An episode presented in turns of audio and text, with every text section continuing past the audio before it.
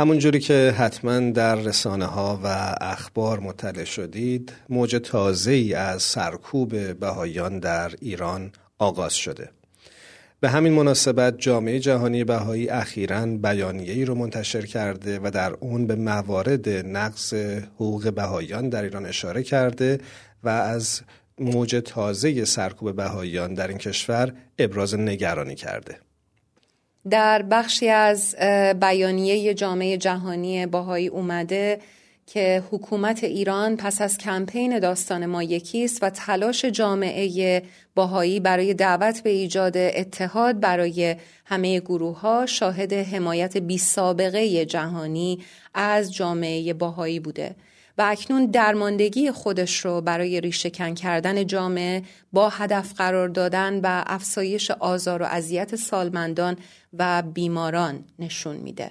به همین مناسبت ما تصمیم گرفتیم که امروز یک ویژه برنامه داشته باشیم و در اون با افراد مختلف صحبت بکنیم و از زوایای مختلف اتفاقاتی که برای باهایان ایران داره رخ میده رو بررسی کنیم. در ایستگاه اول بریم سراغ جناب دکتر فرهاد ثابتان سخنگوی جامعه جهانی باهایی که با ما امروز قرار همراه بشن.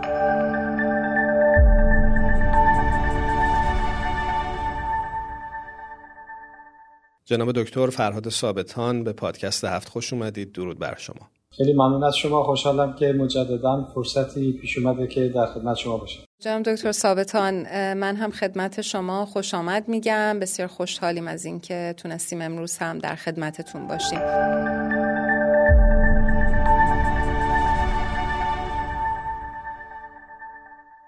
جناب ثابتان همونجوری که در جریان هستید اخیرا موج تازه از سرکوب بهایان در ایران آغاز شده و موارد مختلفی رو شاهدش هستیم که هر روز اخبارش به گوش ما می‌رسه. می‌خوام برای ما و مخاطبین این برنامه قدری شرایط رو توصیف بکنید و برامون بگید که چه اتفاقی داره میافته بله ممنون از شما. واقعا من هر بار که در این موارد صحبت می‌کنم بیشتر اظهار تاسف می‌کنم و اینکه مجددا در هفته های اخیر ما شاهد این بودیم که جمهوری اسلامی سرکوب جامعه باهایی رو مجددا تشدید کرده و افزایش داده. مثلا در چهار ماه گذشته ما حدود حداقل 138 مورد تضییقات علیه جامعه باهایی داشتیم که شامل دستگیری و بازداشت و حجوم به منازل باهایان و بازجویی و ضبط اموال و تفتیش منازل. تمام این حتی پلم به مغازه ها. این به این نحو تعداد زمان ها و مواقعی که به جامعه باهایی واقعا فشار آوردن بسیار بیشتر شده. ولی متاسفانه از حتی از این هم فراتر رفته. یعنی با پدیده های مواجه هستیم که قبلا نبودیم. مثلا آقای جمال خانجانی که 90 سالشون هست و قبلا ده سال به زندان محکوم شده بودن و این ده سال رو سپری کردن مجددا ایشون رو در این سن کهولت اومدن بازداشت کردن و الان در زندان هست. هنوز هم حکمشون مشخص نیست چیه. و ایشون البته با مشکلات جسمی مواجه هستن. ولی تا اونجایی که من اطلاع دارم در هیچ جای دنیا کسانی رو که از یک سنی میگذرن فرد 90 ساله رو اونم فعلا که به هیچ جرمی و ایشون هم 100 درصد جرمی رو مرتکب نشدن. و طبق تاریخی که ما داریم و سوابقی که می‌دونیم تمام این اتهاماتی که به جامعه باهای و افراد باهای زدن براش کوچکترین مدرکی ارائه ندادن. همه اینها یک اتهامات واهی و ساختگی است. ولی به هر حال بی سابقه است. یعنی یک اینطور عملی رو واقعا جای تعجب داره که ما ببینیم. همینطور مشاهده کردیم که کسان دیگری رو مثل خانم محوش سابق و فریبا کمال آبادی که اونها هم ده سال زندان کشیدن مجددا برای همون اتهاماتی که قبلا زده بودن مجددا به ده سال دیگه زندان محکوم کردن.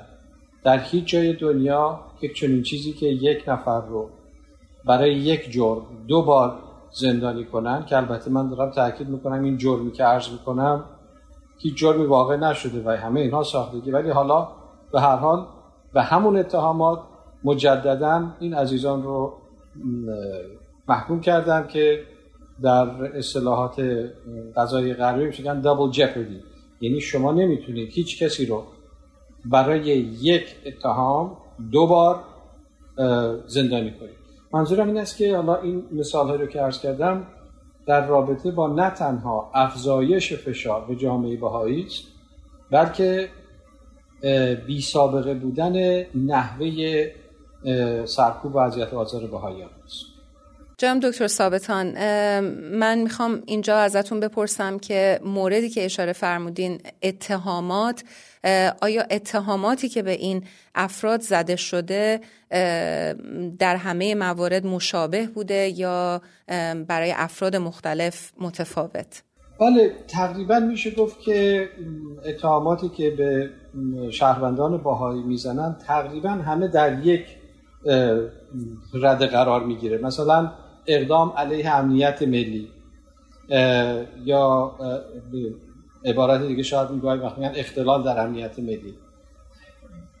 تمام باهایی ها از قرار مثل که هم مقامشون است که بیان در کشوری که با این همه بحران اقتصادی اجتماعی فرهنگی سیاسی مواجه است اختلال ایجاد کنن. من به چه صورتی؟ اصلا معنی این امنیت تعریف نشده در قانون در قوانین مدنی ایران که منظور از امنیت و اختلال امنیت و اقدام علیه اون به چه صورت است؟ بهایان کاملا یک گروه خشونت پرهیز هستند در سیاست های مناقشه برانگیز و حزبی دخالت نمی کنند با کشوری که در اون زندگی می‌کنن هیچ مخالفتی ندارن مجبورند که طبق موازین دینی خودشون از حکومتی که در اونجا زندگی می‌کنن اطاعت کنن. و اگر هم حالا یک فرد باهایی اومده و یک قانون رو زیر پا گذاشته خب دلایل مدارکی رو ارائه بدن که این فرد مثلا دزدی کرده یا این کارو کرده و جامعه باهایی در پیگیر این نیست که کسی رو که یک باهایی که جرم می‌کنه آزادش کنن مسئله این است که باهایان اصلا این جرمی رو مرتکب نشدن. یا اخیرا یک مقاله رو مطالعه می کردم که یکی از هموطنان عزیز ما نوشته بودن. گفته بودن که همین که اشاره میشه که یک فرد باهایی رو به حالا به جرم الف یا ب یا جیم یا هر چیزی گرفتن صرفا به این جهت که اسم ایشون با دینشون همراه شده نشون میده که علت, علت اون جرم نیست علت باهاییه چنان که مثلا فقط اگر در یک کشور دیگری یکی رو بگیرن مثلا دزدی کرده باشه نمیگن این فرد مسیحی اومده دزدی کرده یا این فرد مسلمانی کرده میگن این فرد اومده دزدی کرده. ولی در ایران تاکید بر این است که این فرد باهایی اینو اینو اون کارو کرده که البته اون تو که ارز کردم اتهامات هم ابدا صحیح نیست و بی اساس است. پس کاملا مشخصه که این شهروندان رو صرفا به دلیل باورشون و دینشون دارن بازداشت می‌کنن سرکوب می‌کنن متهم می‌کنن و زندانی می‌کنن و هیچ دلیل دیگری نداره.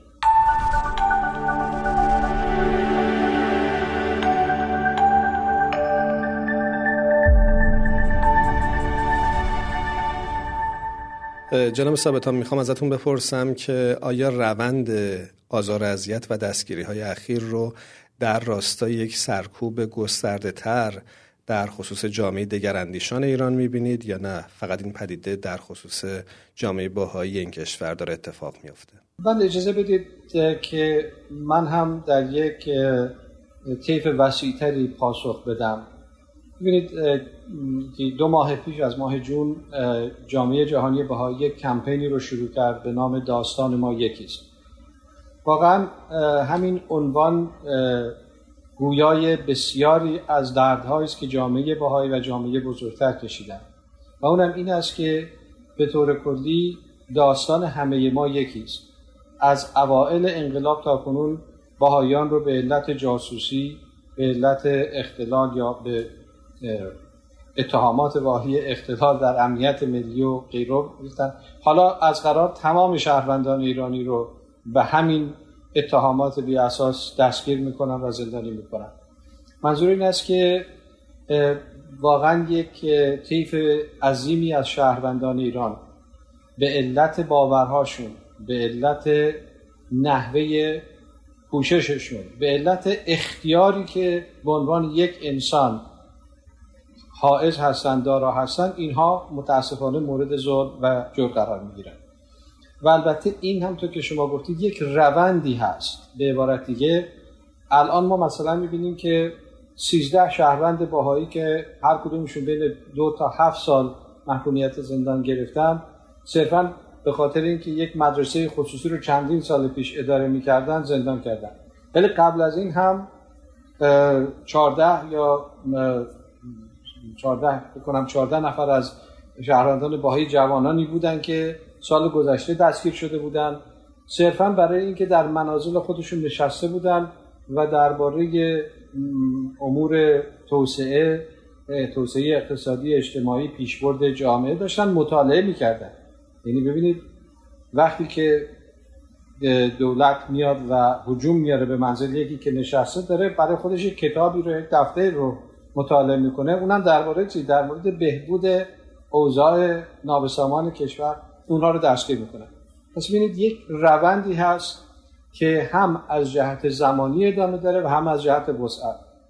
به این معنی که فقط متاسفانه این سرکوب و این تضییقات محدود به جامعه باهایی نیست و الان بسیاری از هموطنان دیگر ما رو هم صرفا به دلایل باورهای خودشون و عقیده هایی که دارن اونها رو هم تحت تضییقات قرار جناب دکتر ثابتان برای سوال آخر می‌خوام ازتون بپرسم که چه اقداماتی برای کاهش این فشارها بر جامعه باهایی در سطح بین المللی انجام گرفته؟ بله ای کاش واقعا یک مجمعی یا یک مفری در ایران بود که جامعه باهایی به اون نهاد رجوع می‌کرد در مورد که بتونه در مورد این سرکوب و اذیت آزاری که باهاییان میشه تظلم خواهی بکنه. ولی متاسفانه این چنین نهادی در ایران وجود نداره. چون هر جایی که جامعه باهایی افراد باهایی در ایران رفتن برای اینکه این همه ظلم رو به اونها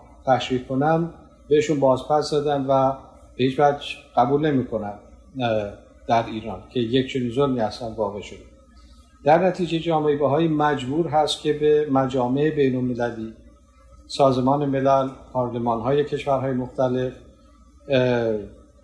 به مقامات حقوق بشری ما به اونها رو میاریم و در مورد آنچه که در ایران به سر بهاییان میاد و البته در مواردی که اطلاع داشته باشیم به سر کسان دیگری هموطنان ما میاد اینها رو ما در اختیار جامعه بینالمللی قرار میدیم که لاقل اونها که قدرت این رو دارن که کشور ایران رو موظف بدونن به وظایف بین خودش اعتنا کنه و پاسخ بده اونها بتونن در این مورد کار رو انجام بدن. چون می‌دونید کشور ایران از امضا کنندگان بسیاری از میثاقهای بین هست که در اون میثاقها تمام این موازین حقوق بشر مطرح شده. تمام این موازین مورد پذیرش کشور ایران قرار گرفته. ولی الان ما متاسفانه می‌بینیم که هیچ کدوم از اونها اجرا نمیشه. در نتیجه این دولت ها هستن که امیدواریم بتونن به نحو به هر نحوی که مقتضی می‌دونن کشور ایران متقاعد کنن دولت ایران متقاعد کنن که موازین حقوق بشری رعایت کنن به ویژه در مورد جامعه با دکتر فراد ثابتان ممنونیم که با پادکست هفت همراه بودید. خدا نگهدارتون. خیلی ممنون از دعوت شما